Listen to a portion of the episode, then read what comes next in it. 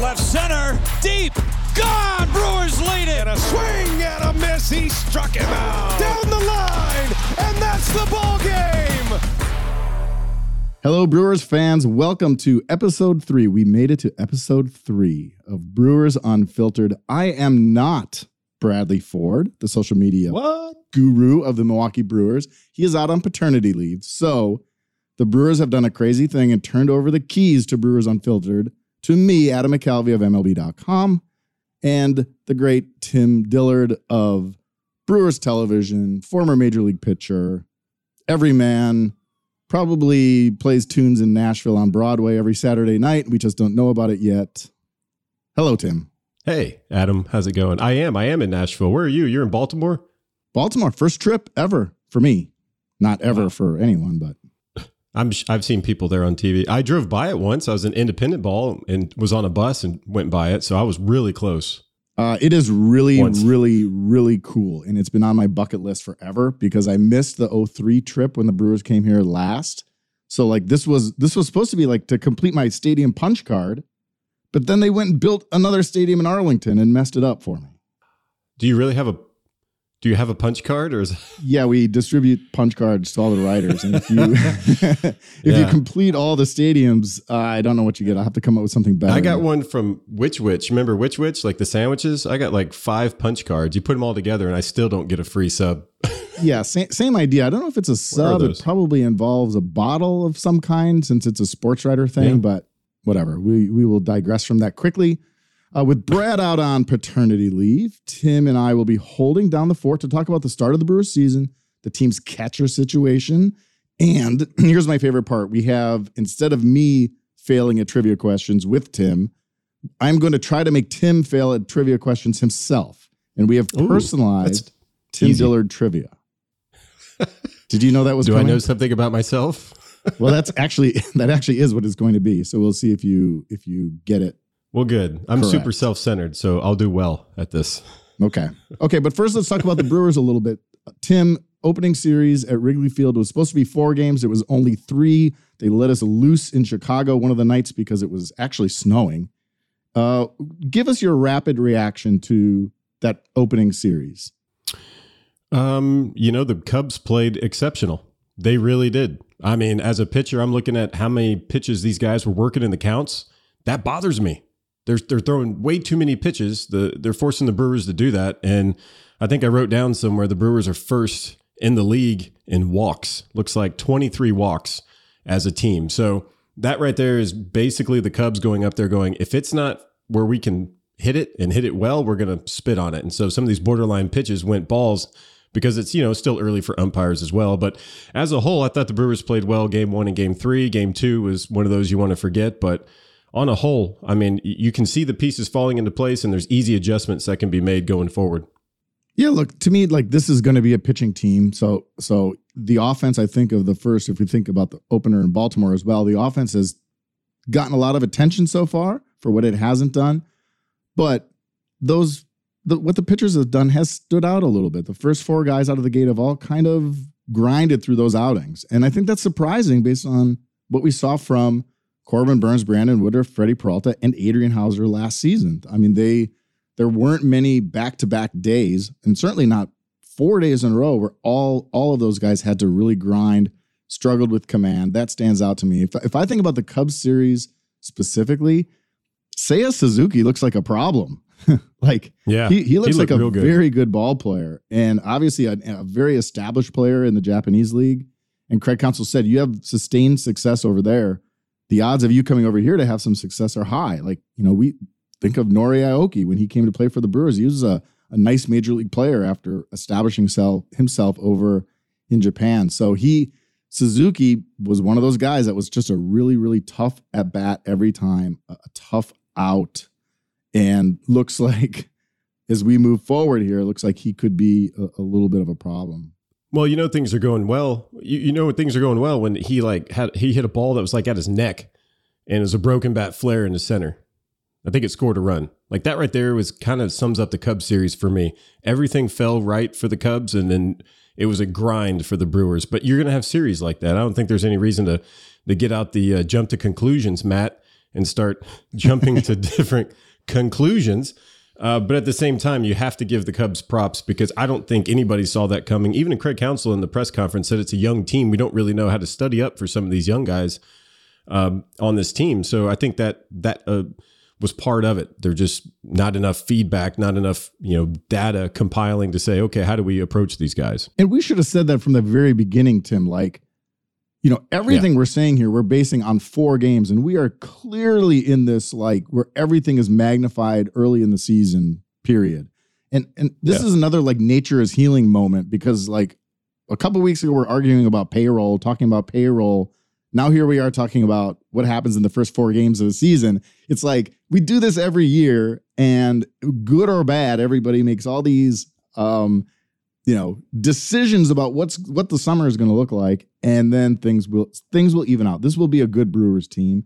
They're not putting it together right now. They're definitely not in sync right now. And Tim, like specifically those big three starters, those guys were so good last year. I mean, that that is easily the best trio of starting pitchers the Brewers have ever had in their history.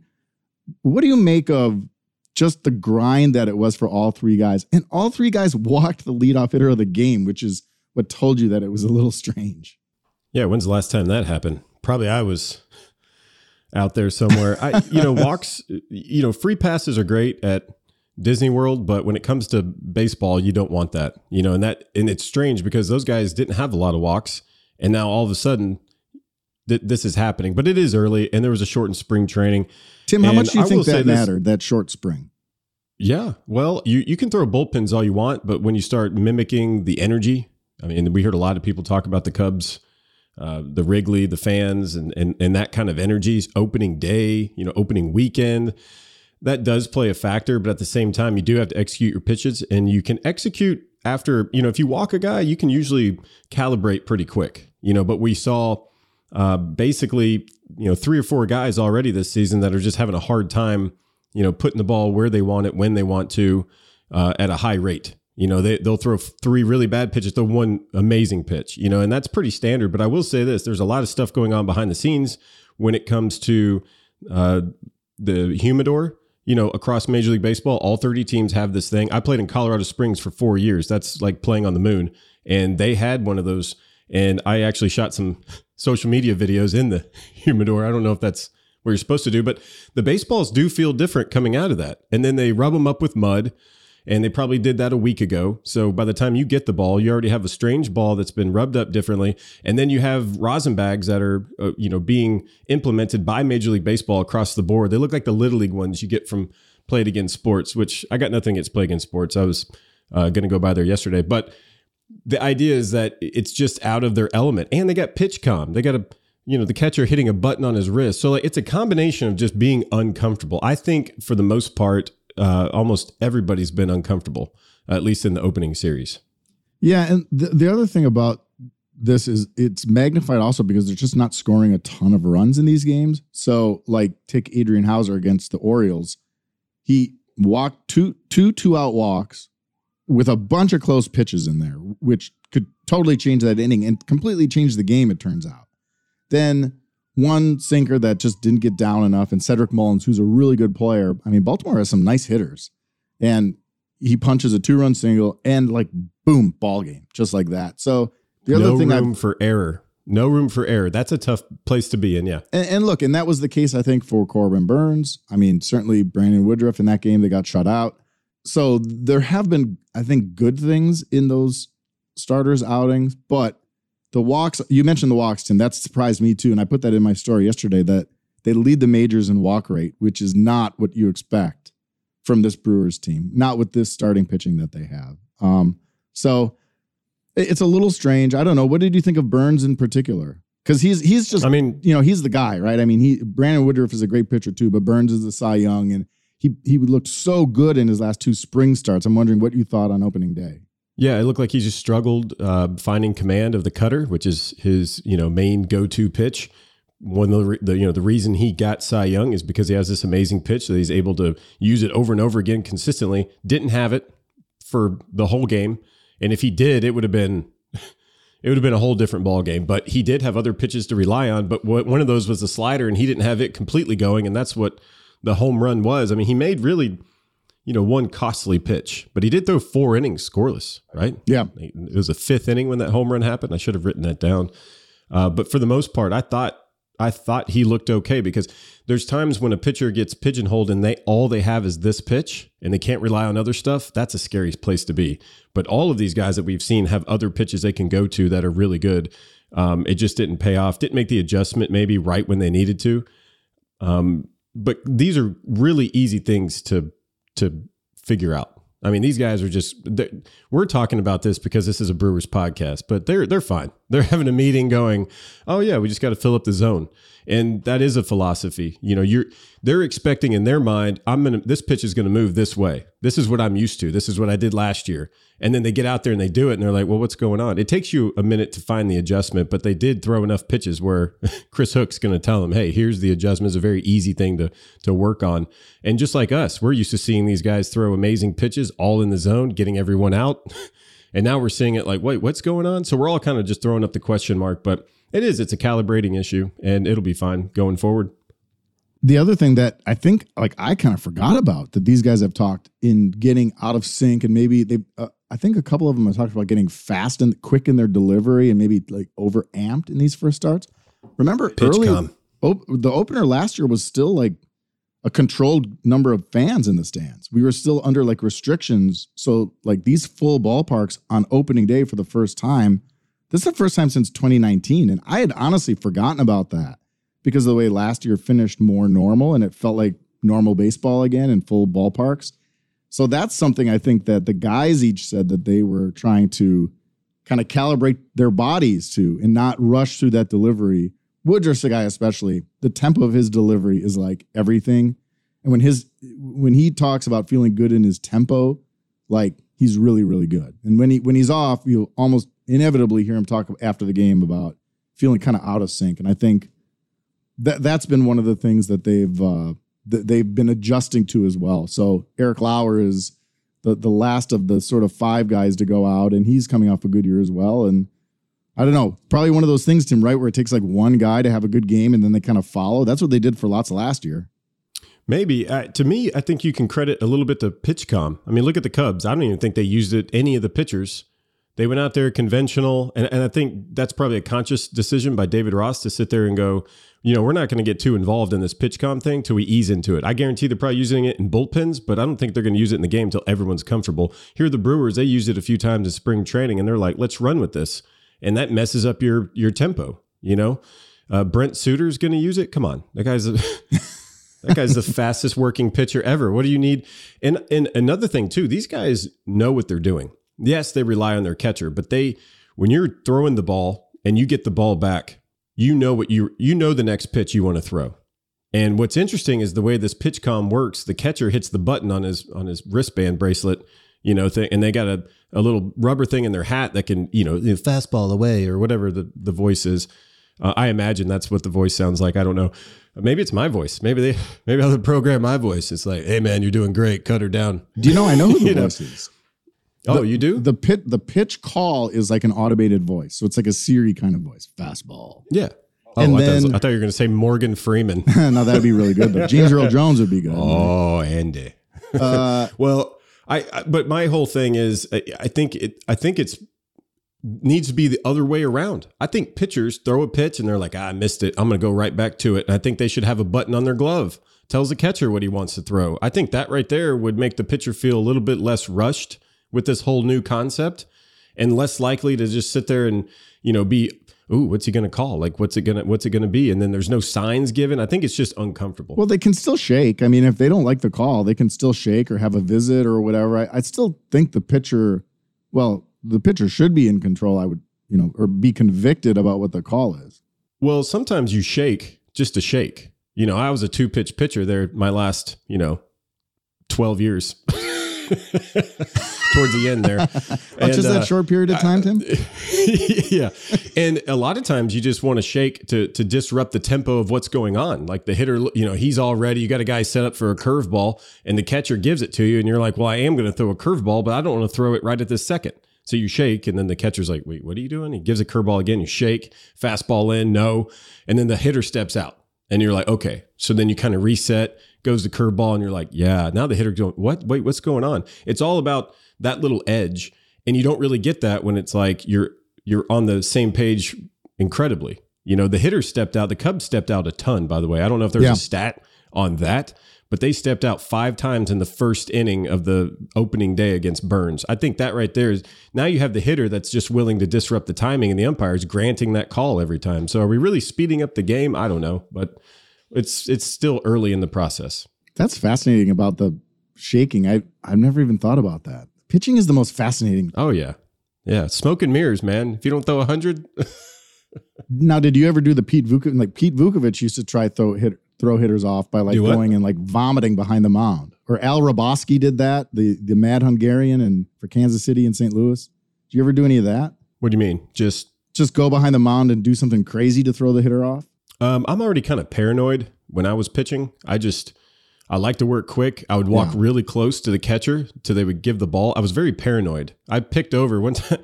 Um, uh, what's that guy's name? I forgot his name. Guy pitched for uh, Fuenmayor. Remember Fuenmayor with the Royals? He was a first baseman. That sounds Big old guy. completely Probably like- made up, but I'll I'll go. yeah, it does. It, it- I'm sure it does. Um, he he was like 280 pounds, you know, or maybe 300 pounds. Just big guy. His lead at first base was like eight inches, you know, and he was my first base runner one game, and I picked over like twice. And everyone's like, dude, why are you picking the first? This guy's not stealing. And I was like, well, you see those like 15 Royals guys that are known for base stealing? I want them to see that I don't care who's on first base. I'm going to pick over there and hold you close because when they get on there, they know I'm going to pick. And I've never picked anyone off in my entire career, but I've only thrown 1,500 innings. But at the same time, I don't want those guys to steal. So there's a lot of little things that if you're paying it nuances, Yeah. things in the game that you can pay attention to that's not just here's the pitch, throw the pitch. There's a lot of little stuff going on. I think I think Freddie has a great uh, handle on that because he pitches for, with feel, how Yeah. he feels. He's he feels it, and I think that's hard to teach. I think you're kind of born with it at times, or you just play long enough, you figure it out. how different they are is really fascinating because you're right. Freddie's a field guy. Like he, there's a scouting report, but he goes out and they, it totally changes based on what he has working. Woodruff is more like the old school. He takes in the data. He wants it, but but he's going to do what he's going to do. And then I don't know. I think of Burnes is more like he's going to pitch to the scouting report. Like he wants all the information that's available, gobbles it up. He wants all the spin rate data, like everything they can give him. He wants. So it is it's fascinating how different all those guys are. Pitching is just the most fascinating thing. I'm sure the hitters have their own stuff like that too, but the, the pitching is just maybe because they're the ones who control the ball and the pace, and we watch them out there. It's it's so interesting to think about. How about positives, Tim? What's the most positive Ooh. thing out of the first four games for you? Very positive. Um, Christian Yelich is on his way to walking 162 times. Thought that was pretty interesting. He's swinging the bat well. Um, I think they do well when they're hitting the ball opposite field. Yeah. And here's what we saw in two different games: Game One and Game Three. Game One was very situational. Um, I thought was very impressive. Uh, With a guy on third, Yelich hits a ball the outfield, sacrifice fly. Like maybe that we didn't see that last year until maybe May, maybe mid May. I bet Willy Adames was already, you know, on his way to Milwaukee when guys started, you know, getting runners over and getting them in. And we saw uh, Cain in the game one take an inside fastball at his at his you know armpit and shoot it to the right side to get a run in. Like that situational hitting. I know it's not popular and it doesn't really make the highlights all that time because you know when we're doing highlights on Bally Sports Wisconsin, it's like, hey, let's put in that sacrifice fly, and they're like. That's What? good TV, buddy. Yeah, who? How did he get this job? Yeah, uh, but then you see game three, and they're they're swinging the bats well. You know, home runs. You know, there's different ways to win, but at the same time, you have to have something going. And game two was a prime example of not getting anything going, and so that was against the lefty starter, which the Brewers had trouble with last year with lefty starters. So I think that kind of needs to be the fix. I think right now they're. I mean, ultimately, the defense is going to come around. Uh, but at the same time, I think their approaches are not that bad. Uh, they did a lot of things well. Uh, Craig Counsell said yesterday about the Orioles game, like they didn't hit balls hard. You know, they it doesn't matter. We saw last year guys would crush balls, 103 right at somebody. You know, it, to me, it doesn't matter how hard you hit it; it's where you're hitting it. Yeah, yesterday was not like a bad luck game. Yeah. It's where you're hitting it and when you're hitting it there. You know, if you can get a guy on, you can get him over. You know, you're, you're that's part of the battle. You know, I, I use the example I was a pitcher and there'd be a, a leadoff double and I come up to the plate you know, I'm looking down there, I'm trying to look tough, you know, and and they're like, obviously I'm bunting. So I get the bunt down and I'm like, yeah, you know, it's a personal victory for a pitcher. And you run down to first and like you come down to the dugout and you're high fiving. And then before you're even down the steps, the guy, the leadoff guy behind you just hit first pitch bomb. and you're like, so everyone stops kind of high fiving you and goes and gets ready to high five him. Like that, you did your job in the moment you know regardless of what happens after you is is irrelevant but you got to do your job in the moment. I, that was impressive to see the brewers do that in game one. They're willing to do the job when they walk to the plate of going you know what? I'm gonna hit the ball over here and and try to get that guy over there. And that matters. I'll say two things that i think were positives from the early going. One is just an individual. Willy Adames is like had an impactful start and he was their club mvp as voted by the baseball writers association of america last year and uh, yeah. just obviously really important player, right? Um, so I think him just hitting the ball. Uh, he's a guy who I think hit the ball pretty hard consistently over the first four games. And then the other thing is like bigger picture, the way the opposing pitchers have worked out is it's been a lot of like lefty righty. They faced a bunch of lefties so far. So Counsell has been able to get all these guys in there right away. Like his sort of right-handed army of hitters Mike Brosseau, Keston has had some starts. Uh, Hunter Renfroe's already touched first base within the first four games where they want to put him from time to time as the year goes on. Like they've been able to get everybody involved in these first four games just because of the way the baseball gods delivered the opposing starting pitcher. So that's like a small thing, but I think it's what they want to to kind of get everybody's feet wet, and you're not having a guy sitting around waiting for a week to make his first start. So that that's well to and tonight's the first night game. Yeah, like, here we go. They've played all day games. They went from spring training where you play primarily day games. Yeah. And then it's like, guess what? You made the team and we're going to play some more day games. It's like, oh, like baseball players want those lights on. And yeah. they're only going to get the first night game tonight. Today's Tuesday, right? Today's Tuesday. We'll see if I can okay. stay awake past the 5th. Wait, are we supposed to say what day it is? Sure. Are we supposed to say, I'll leave it blank and they can insert what day it is. Today is Pitch It'll be the PitchCom voice. Bracelet. Oh, I didn't yeah, say yeah, the. Yeah. So the PitchCom voice, it's like the it the the the pitch call is like an automated voice, and then the location is Augie, their their video coordinator. Wow, that's who the that's who the rest of the voice is. I don't think he's ever been on Bally Sports Wisconsin, but if you guys can ever get him on, the fans could hear, um, you know, what his voice sounds like, and that's what the pitchers hear during the game. That's what well, I heard. Well, what do you? You know, they limit mound visits. I wonder if they could put a button on the on the bracelet that's like, you know, was uh get the picture kind of like yeah make him step off. That's a reference from like, 2004 yeah it's where i'm stuck. I'm okay stuck with that let's take a break because we need a break after old bud light ad references. Uh, when we come back we will talk about the catching situation. The brewers picked up a new player and i lost a bet with todd rosiak by the fact that a new player showed up on opening day. And we will do this tim dillard trivia to find out how much tim dillard knows about tim dillard so stay tuned. We'll be right back.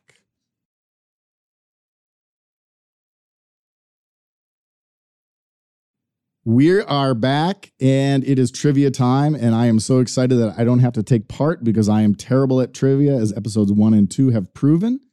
This is all about Tim Dillard trivia. So I lead one nothing, Tim, in our they're keeping track actually. Do we know what the prize is, by the way? Is there a, like some kind of prize at the end? Should be a prize. Yeah, we'll have to think about that that'll be something we'll continue to work on. But I am up one nothing because I knew an answer by total chance in episode two.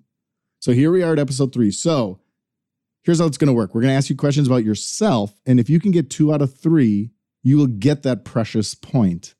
Precious okay. point. And then we'll be tied going into episode four. Yeah, of course. Do you know about yourself? I mean, do you remember things like from your career clearly? Um, I don't know. I'm looking around my office. Um, and I'm just seeing all the bobbleheads I got. I got some Uecker bobblehead. Like I, something's going to talk to me. Whatever you ask me, I feel okay. like the answer is in this room. It so, might be. I got, mean, it might. Some of the stuff Star would have Wars to be framed. Toys. Okay. Okay. Here we go. Question number one. You have to get two or three. Can you remember the first batter you ever faced in the big leagues and how the at bat ended? And I think you have. I'm, I'm going to say like. I had to fight hard to get my point last week, so you need to get both ends of this. Wow. Uh, I thought you were going to say first strikeout, and I was going to go a Aaron Boone. Aaron Boone. He went on to manage the Yankees, I think. Um, he was not the first batter, though. I think the first batter I'm going to say is Lastings Milledge. Ooh, I have no idea. That's no, a that's a, you have the right team. You know, Well, well thanks. I don't know. First batter ever in the big leagues? yeah. Oh man, I have May no clue. twenty third, two thousand eight. You're right, Washington. It says versus Yeah. Washington, so I assume it was. Was it at home? No, it was forty thousand people in that brand new stadium. It was Memorial Day weekend too.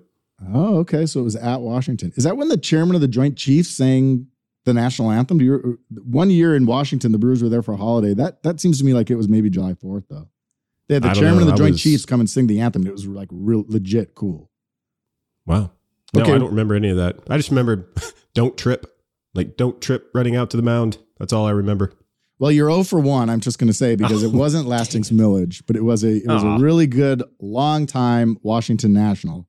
It was Ryan Zimmerman, and he grounded out Ryan to first Zimmerman, base. really? Yeah, Man, yeah, he just retired too. he did. Good for him. He got he got over that at bat and still had a good career. Very, yeah, very. But but I to mean, you go, got Big the Z. leadoff guy, which is the key for a relief pitcher, right? You ground Oh, out yeah. to first. That's huge. Yeah, we saw a graphic on Freddie Peralta the other day. He's one of the best, and he was he is the best in baseball last year at getting the first batter of the inning out. Sorry, that's I'm in the graphics world. no, I like it. I like how you're. Yeah, you've you've embraced this new role. Okay, you are going All to get this one right. I absolutely am 100 percent certain. Please say kids' names because I have three kids and I know their names. That'll help. So it's going to be No? baseball All right. Okay, baseball. yeah, yeah. okay, nearly a week later, you had your first major league at bat, and you Yeah. you got your only hit. So who was it against? I, I got it on my shelf. Am I allowed to look? Yeah, I mean, yes. Come on, It's got the label on it. go so for like, it. Yeah. uh, so did yeah. who? Like Tony Miggs or Schauger write it on there? yeah, I think Schauger, he put a little, uh, you know, like a sticky note or, you know, label maker, Yeah. stuck it on there. Or do you want me to just guess? I can guess, but I think you. I mean, look. I last week I got the answer because I had written the guy randomly, so I had a little bit of help on that one. You can have help on this one. Then then we'll have drama for the third question too. Viewers can't see this, but Tim has now left the microphone and is I rustling can't around find his it. I think it's Jorge Campillo. yeah, you got it. That's it. Okay. Yeah, yeah. He threw a fastball at at, at 88, and I, I I could have sworn it was 96. And I turned around and it said 88 on the ribbon board. And I was like, hitting's hard, man. How do I ever give up a hit? and then the next pitch was a changeup, and I I check swung and I hit it over Mark Teixeira his head at first. That is exactly right. It says short fly Yeah. ball to right. So a little. That's what we call a Yeah. stoinker in the business, Tim. Yeah, Stoinker. Yep. And the uh, the first base coach was uh, Jim Skaalen, who's a scout for the Blue Jays. I saw him the other day at the American Family Fields of Phoenix, scouting out the uh, who were they playing? Rangers. Scouting We, out the we Rangers. see ski pretty much every day in spring training, and it's one of the, Love ski. the he best. said, "Congratulations!" And Teixeira said, "What is that? Is that your first hit?" I was like, "Yeah." He's like, "Congratulations, man!" I was like, "Thanks. Wish I would have seen it." Well, there's got to be a video highlight somewhere. Do we have that Yeah. video highlight? You know what? We I, I do these newsletters now. Shameless plug. Please subscribe to the my weekly newsletter. And we're I doing like a, thing called the video vault, where we're trying to surface Oh. like highlights, but not like you know Nyjer Morgan base it up the middle or Yeah. Cecil Cooper to left. Like you know Obscure. more. I don't want to say obscure. It's Tim Dillard's major league hit. That's not obscure. That's a great on. moment in the history of That's the game. That's obscure. Yeah, But I'm going to include that in a. good, uh, good little moment. I'll, I'll find that video if it doesn't exist already on Brewers.com. I have it on CD-ROM. I think I do. I don't know where I it mean, is. I remember me that ask- when when the videos when the when the video stuff became like a thing, guys would get CDs loaded and they would go with their like Discman before like Yeah. iPods so and at iPads the end of every year, yeah, at the end of every year, they would give you like a stack of CDs or you know DVDs. like here's all your outings, and at the time, you're like, this is state of the art. It's not going to ever get better than this. Um, Yeah. But it has. Hey, where do you find your email thing? Your uh, what do you? What did you say? Video Blog? Vault thing Video Vault. Where do you find that? in my brain, and it, and for a while we crowdsourced it, and people could send in like um you know favorite moments. Some of them were like my buddies and I were at a game, and Greg Vaughn hit a grand slam, and I'll never forget it. And we went and found the video and like published a little paragraph about it. We did that over And the this winter. is in your now- newsletter. Now we're putting it in the newsletter. Yeah. Okay. So I, I Well, well, I I, need do- ideas for first stuff. So Yeah, yeah. yeah. Well, I, I was going to do a test, so maybe people will follow you, and you'll see how many people listen to this podcast. Yeah. So I have a secret. I have a secret Twitter account, one of many, and um, this one is called Dim Tillard Video at Dim Tillard Video. It's only on Well, Twitter. it's not secret And- anymore now. It, well, I'm, I'm seeing if anybody's going to follow it. I have Oh, zero okay. followers right now, so I'm kind of curious. And uh, just to see if it works. And what I'm doing is I'm going back and I'm finding videos that I posted uh, all the way back to like 2015, and so I'm, I'm I'm I'm reposting them. So all it is is videos. You're not going to see any of my dumb you know Twitter polls or anything like that. But I just want to see if anybody listens to this and follows me because then we'll get an idea if anybody's you know tuning in. I don't know where those stats Well, you're gonna are. have like so. fifty thousand followers by the end of the day. Oh yeah, yeah. tons of video hundred thousand or bust. Yeah. Okay, so we're gonna give you Jorge Campillo. You got you got all the Yeah. details. That is a clear victory. So it is one one. You need this one to pull Ooh, into a oh, tie. There's three. Well, there's three. You have to get two or 3 Mm-hmm, mm-hmm. and I think you'll get this one too. You have one career win in Major League Baseball. Which team did it come against? Come on, it's the Marlins. Yeah. I think they were the Florida Marlins at the time. And I- 2011. they would have been. Yeah, I think. Yeah, and I and I got I broke the bat of a of of Mike Stanton. His brother Giancarlo plays for the Yankees. Yes. or is that the same guy? When I Younger brother. him- when I faced him, he was Mike. But yeah, I got a glove. Uh, Takashi Saito, who was on our team, um, commemorated that and had a glove from Mizuno stitched and had like the date and and you know the stadium and all that kind of stuff. So yeah, I I remember it vividly. It was a day game and there was no one else to pitch. So they were like, Dillard, you're in. I came in with two guys on, I think, or three or four. I love how the And there was a stories get ball. better with time. Yeah, yeah. That's And how was a- Gorman well, Thomas's my- stories work. They get better and better as time goes on. most this most of this is accurate, I guess. It was a ground ball to third. Counsell was uh, my third baseman. He catches it, falls into foul territory, throws home, and gets the runner out. And I think that's the next guy was Mike Stanton, and broke his bat out the left and got out of a jam. And then I think Braun ended up hitting a home run to tie it. And I don't know, maybe a few, maybe I pitched two innings. I have no idea. And then Axford came in and got a save. I was like, it was a big deal. I was on the field. They were interviewing me. They were like, "How do you feel?" And I'm like, "I don't know. This is crazy." Like you got the post game interview on. Ba- well, it wasn't Bally Sports Wisconsin at the time, but you got the post game TV interview. I think so. I don't know. It was a whirlwind. Wow. I wonder, was deal. that Sophia in 2000? That would have been pre Sophia, I would think. I think it was Telly Hughes. Minute. Telly Hughes. Yeah. Okay. Yeah. That's really cool. Well, I mean, look, they say kill the win. Everybody talks about like pitcher wins don't matter. And then you talk to a pitcher and it's like these memories are so clear. Yeah. The pitcher No, I look at my commemorative glove all the time. Thank you, Takashi Saito. You're the man. He was a good pitcher for the Brewers. They had a, that was a good little bolt. Was that Latroy Hawkins, Takashi yeah. Saito, Latroy Hawkins. Yeah. Okay, Yeah, well, good you little time down uh, you you have done it. You have tied our season standings one one. Um, so we've figured out now that in order for us to get anything right, it needs to be something I, by the cosmic consequence, wrote about randomly in the Yeah. off season, or ask us questions about ourselves, and that's how we'll get these correct. Okay. I'm just glad I got a point. Well, you nice can job. put it on the board. Yeah. Thank you. Tim, let's move on to talk about a big roster move that happened right at the end of spring training. I had a bet with Todd Rosiak of the Milwaukee Journal Sentinel during the spring about whether the Brewers would have somebody on the opening day roster that was with not with the team in spring training because they, that often happens.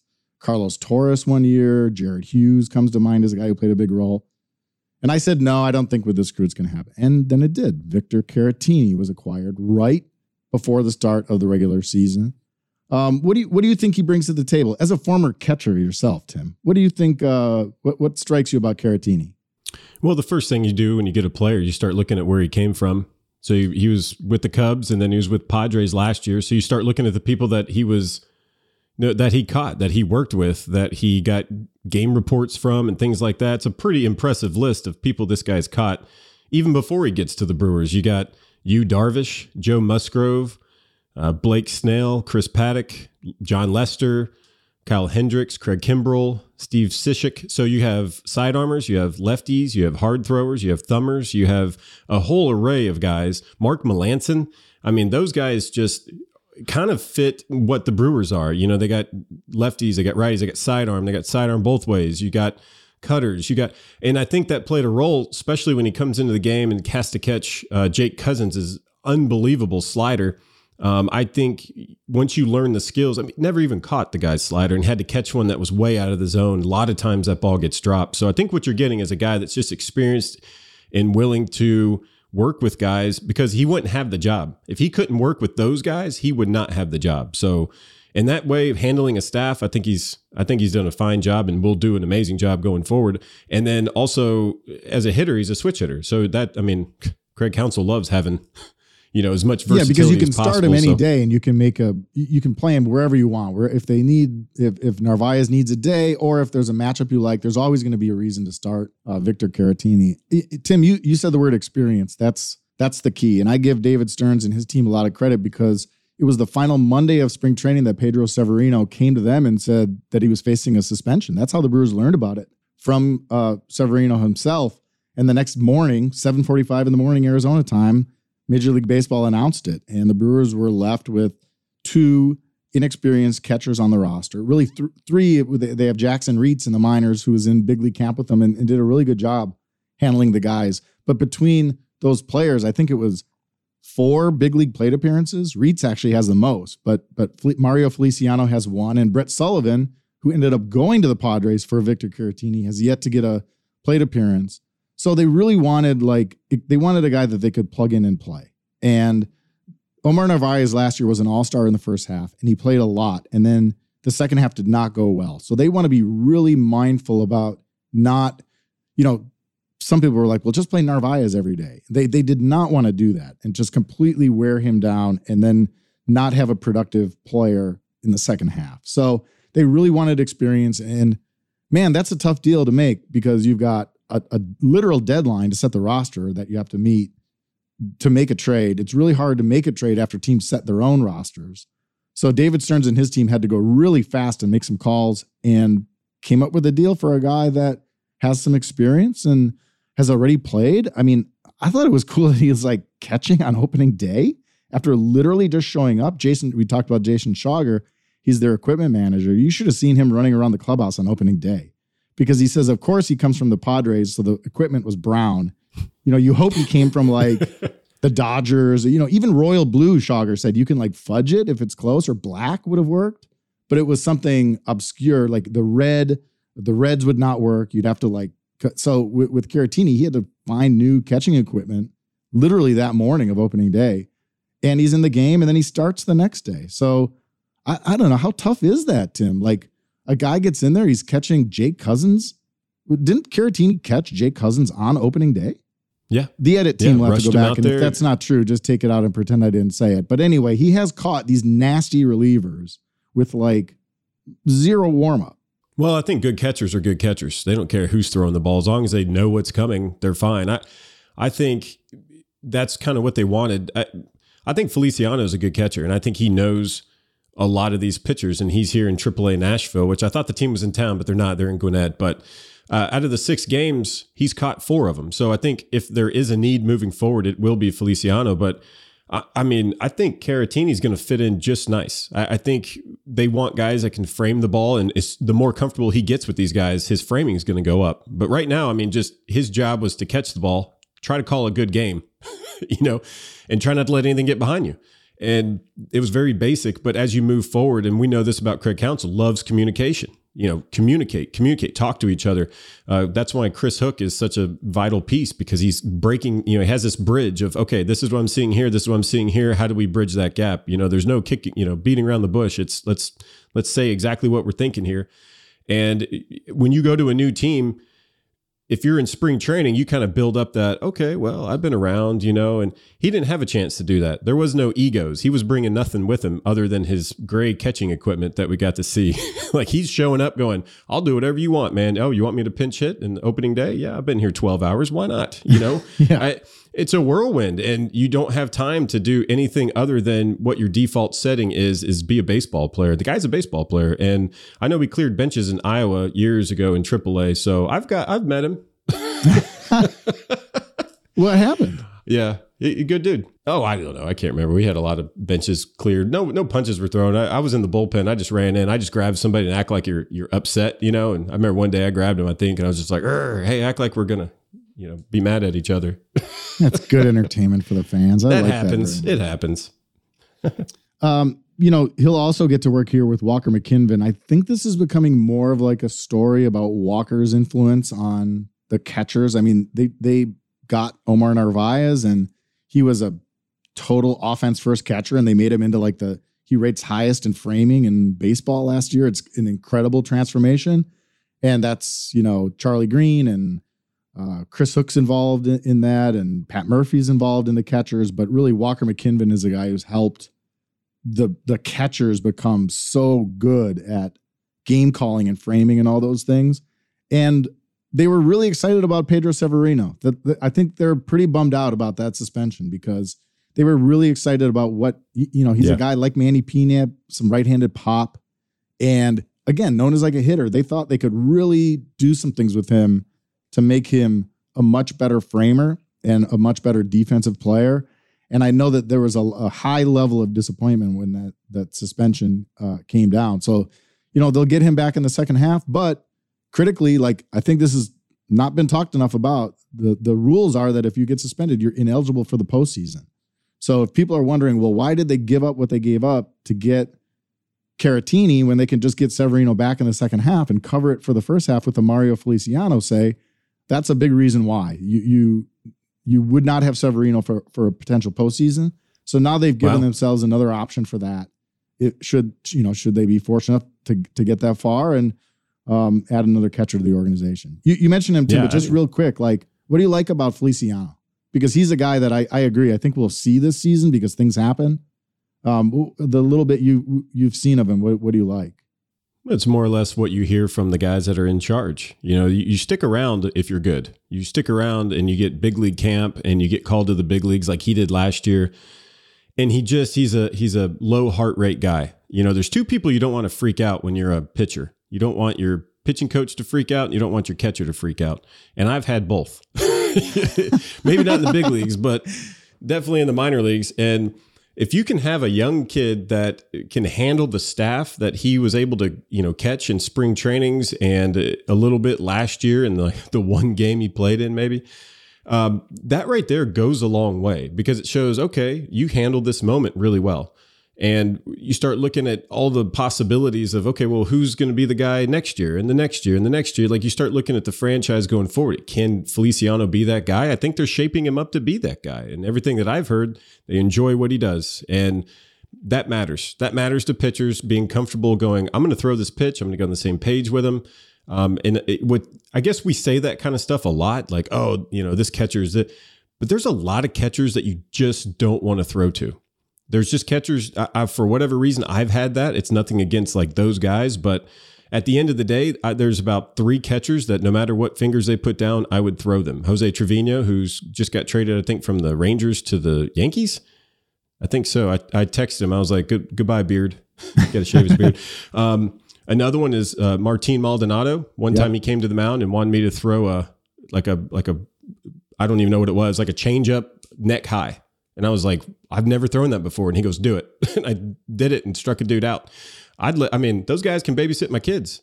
You know, like that's how much I trust them. Adam Weisenberger, who's one of the catchers uh, in the bullpen, one of the bullpen catchers. Yep. One time he called a pitch. I was the oldest guy in Double A in 2014, and he called a pitch, and I was like, I don't agree with this pitch at all. So I was like, no, and he called it again, and I was like, okay, and I threw it. It didn't work out because he didn't know about a previous at bat I had with this batter, but um, he was apologizing. Oh, my bad. I was like, dude, it, I trust you. And yeah. I've had 50 something catchers in my career, and there's three that I just love so much. It doesn't mean that there's others that weren't good, but these are the guys that you want back there. Feliciano is a part of that uh, that fraternity of guys that know what they're doing and that people want to throw to. We loved Martin Maldonado. He used to come every day during batting practice. He'd see me standing out there, the Latin Godfather we called him because that's how he sounded. Yeah, he would come up and go, "He's like, what hey. you got?"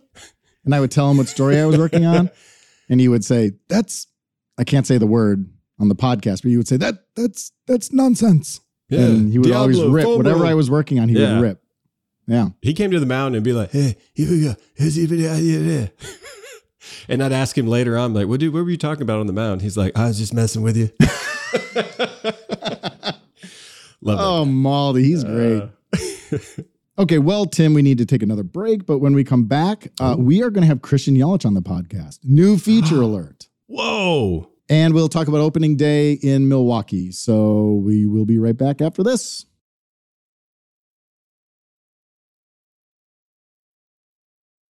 Okay, since we always finish this podcast on kind of like a rapid round segment, we're going to do it, but with a twist, Tim.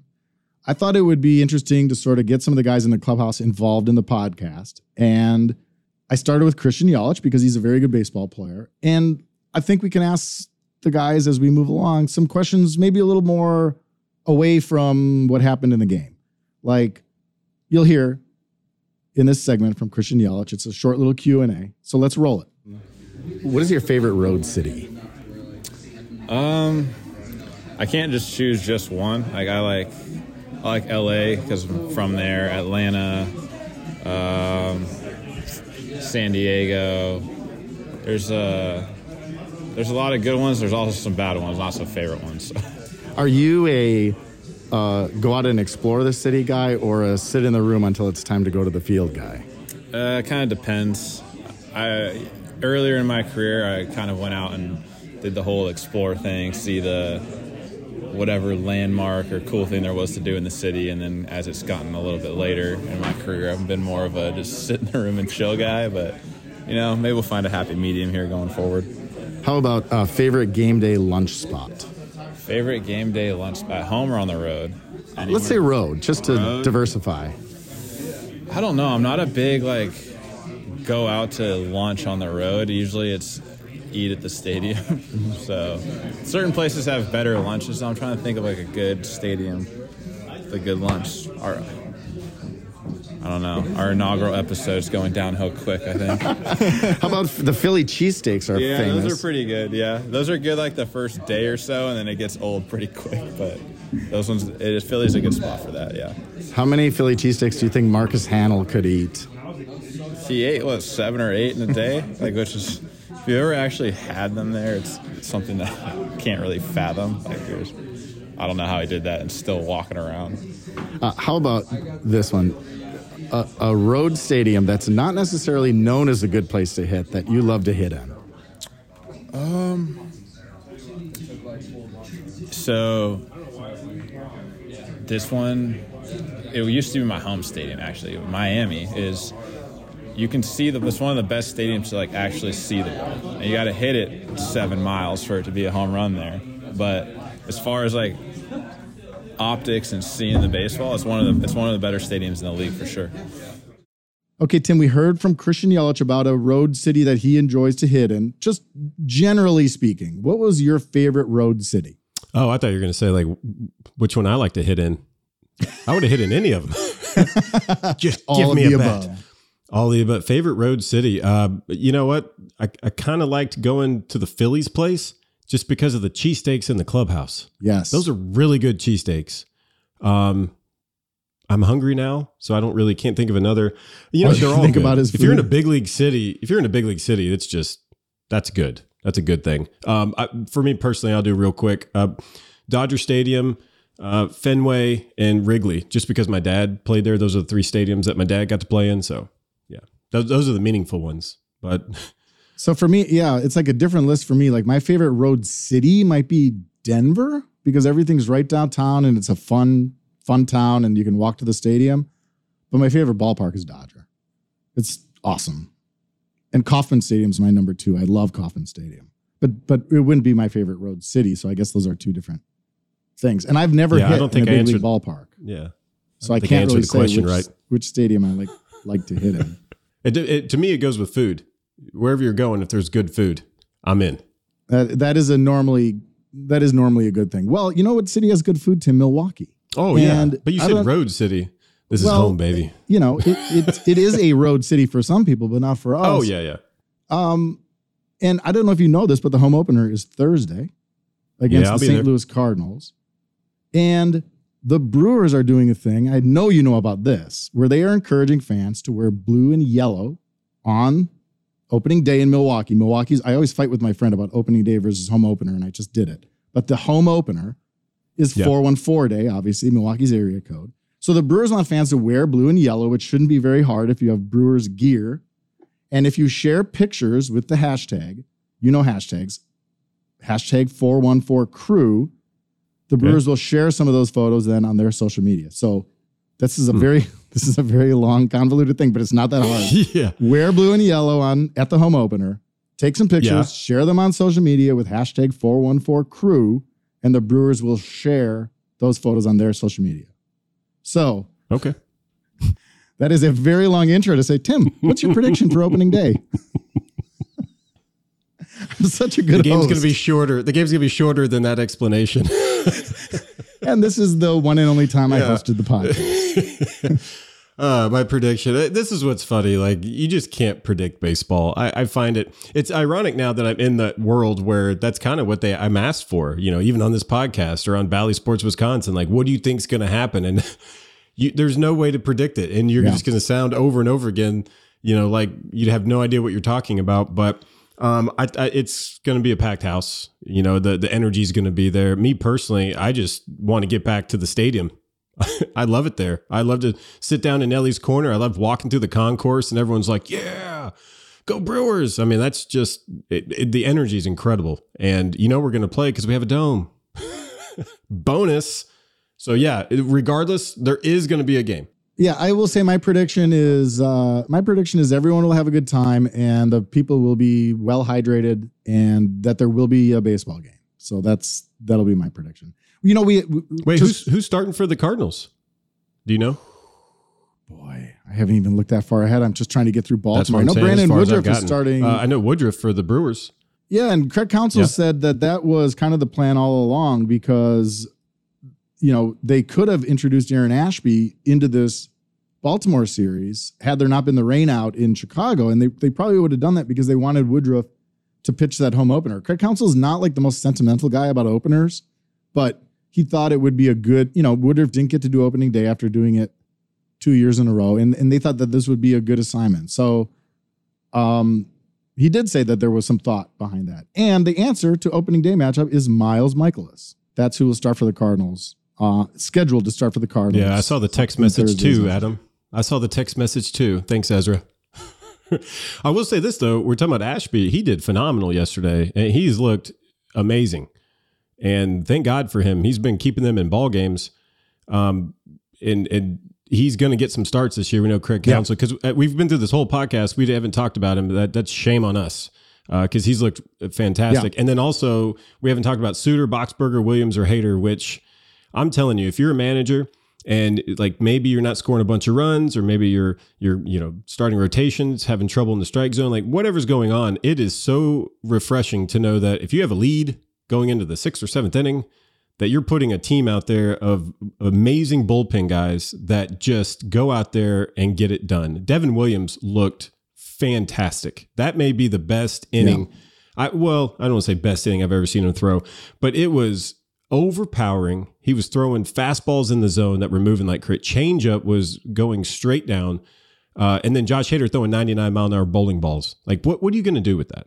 So we get it, Tim. You like have to give a relievers. Shout out to those we'll, guys. we'll talk about the relievers Yeah, in the yeah. next podcast. We'll, we'll do a whole segment on the, on the relievers and, and rank. You remember the starter jacket? Relievers. yeah, you remember the starter jackets that everybody would wear? Of course, I had a. I think I had a Florida. I need a reliever one. jacket. need we need a reliever jacket. You know, the little S. except Put an We'll, R we'll and a do it. We'll do that. Okay, Yeah. one Okay. one more in, in this in this rapid round, which we're just really flying through. Oh, Favorite Brewers opening day of all time. but for me personally, was, I've only made one opening day as a well, player. th- then So it's an easy answer, I would think. 2012, yeah. Okay, what do you remember from it? They called out my name, and I was like, "Yeah, they said it right." And I was like, "Great!" And I was like, "Don't trip, don't trip, don't trip." The orange carpet in Baltimore was really cool. Coming in from center field on the orange carpet, I'd heard about that, and it was pretty cool to to witness. That was something different. Well, I did do opening day uh, in 2012 against the Braves, and that was at, at the I don't want to say older stadium. That stadium wasn't that old, I don't think, but it was Chipper Jones's last year, so they ran out of like center field, and Chipper Jones was like leading the way. Thought that was kind of cool, like that I got to be there. That is I think cool. I got him out, so I'm sure he's talking about me getting him out on a different podcast right now. Uh, I will say mine was 2001. It was my first opening day covering baseball. I had no idea what I was doing, which will surprise no one. Um, President Bush threw a pretty cool first pitch. And there's a great story in the clubhouse. This is not rapid round either. Sorry, Ezra. But Oh, so President Bush goes into the Brewers clubhouse and goes around the room, and he knows all the like baseball guy, former owner of the Rangers, knows all the guys. So he's going around the room to say hello. And Richie Sexson and Geoff Jenkins had those two lockers You can picture it, Tim, that back wall where the veterans were, Yeah. the Ryan Braun corner eventually. And Richie Sexson was like a prankster. So he had like this trick pen, this electrified pen that he kept getting everybody like, hey, could you sign this ball for me? And ooh, they'd shock him. So he pulls out this pen and a baseball, and Jenkins, Geoff Jenkins is next to him and says, Oh, that's a good idea. You're gonna have the president sign a ball. And he sees the pen and he goes, No, Richie, you can't do this. So Jenkins told, told me the story a couple years ago when I did the Milwaukee Brewers at 50, available at bookstores everywhere, including American Family Field. So he's telling me this great story. He says, "No, no, no, don't do it." And Bush is working his way down the, the like the football, the nuclear football is in the room. Like the guy with the suitcase is in the room. Secret Service. Really? That's a thing? It's a thing. It's a real thing. So he's coming Wow, and thought that was Jenkins just a movie starts to sweat. He's telling this story so vividly. and he, no, don't do it. Don't do it. Don't do it. So it comes. The president says, knows who these guys are. Of course, he knows everything. He knows their stats and, and everything. And, oh, you want me to sign a ball? And, and yeah, yeah. So he hands them and hits the button and nothing happens. And Jenkins like exhales. So then Richie does it again and shocks him. And Jenkins thinks, oh my God, oh my God. So this is the most incredible story ever. And I'm like, I'm going to lead the Milwaukee Brewers at 50 with this incredible story about like shocking the president of the United States at, I'm shocked. at yeah. Miller, then Miller Park. So I, of course, get Richie Sexson on the phone because you always check your sources. And this story is like either entirely made up or like fractionally true, but didn't actually happen to the point of shocking the president. And Richie's like, Uh-huh. I would be on the ground. I would be in jail right now if I did that. so in Geoff Jenkins' mind, it happened and it was such a good story. And then it turned out not to be true. Don't mess with W. Don't yeah. So that's my favorite opening day for that great story, which didn't actually happen, according to Richie. You had me hooked. Well, it's a great, was- you know, I again, the best baseball stories, it doesn't matter if they're true, they can be great stories. And Geoff Jenkins tells that one like so vividly. So, well, we will have more stories next time of shocking, shocking stories and tales of baseball, true and false. But that is it for this episode of Brewers Unfiltered. I think we did a good job filling in without Brad. We will get Brad You did great. eventually. But I'm supposed to say for more Tim, make sure to give him a follow at Dim Tillard on Twitter and Instagram. You can find me at Adam McCalvy on Twitter, Instagram, and Facebook. And as always, make sure you're following the Brewers on Instagram, Twitter, TikTok, LinkedIn, MySpace. What else is there? I'm not sure. I don't know any other social media platform Carrier pigeon. I don't. just come to the game Thursday. Let's just Yeah, yeah. just come to the game Thursday. And if you can't come Thursday, come over the weekend. Cardinals, Pirates, I think are in after that. First homestand of 2022. Full crowds, normal Coke instead of Pepsi. Coke is now the oh, official Oh, yeah. beverage. Can I? I'll say that. I didn't know where you're going with that. So there's all kinds of there's all kinds of good things happening at American Family Field. Yeah, I'm yeah. just going to move on from that and say thank you for listening to Tim and I. And this was Brewers Unfiltered. We will see you next week.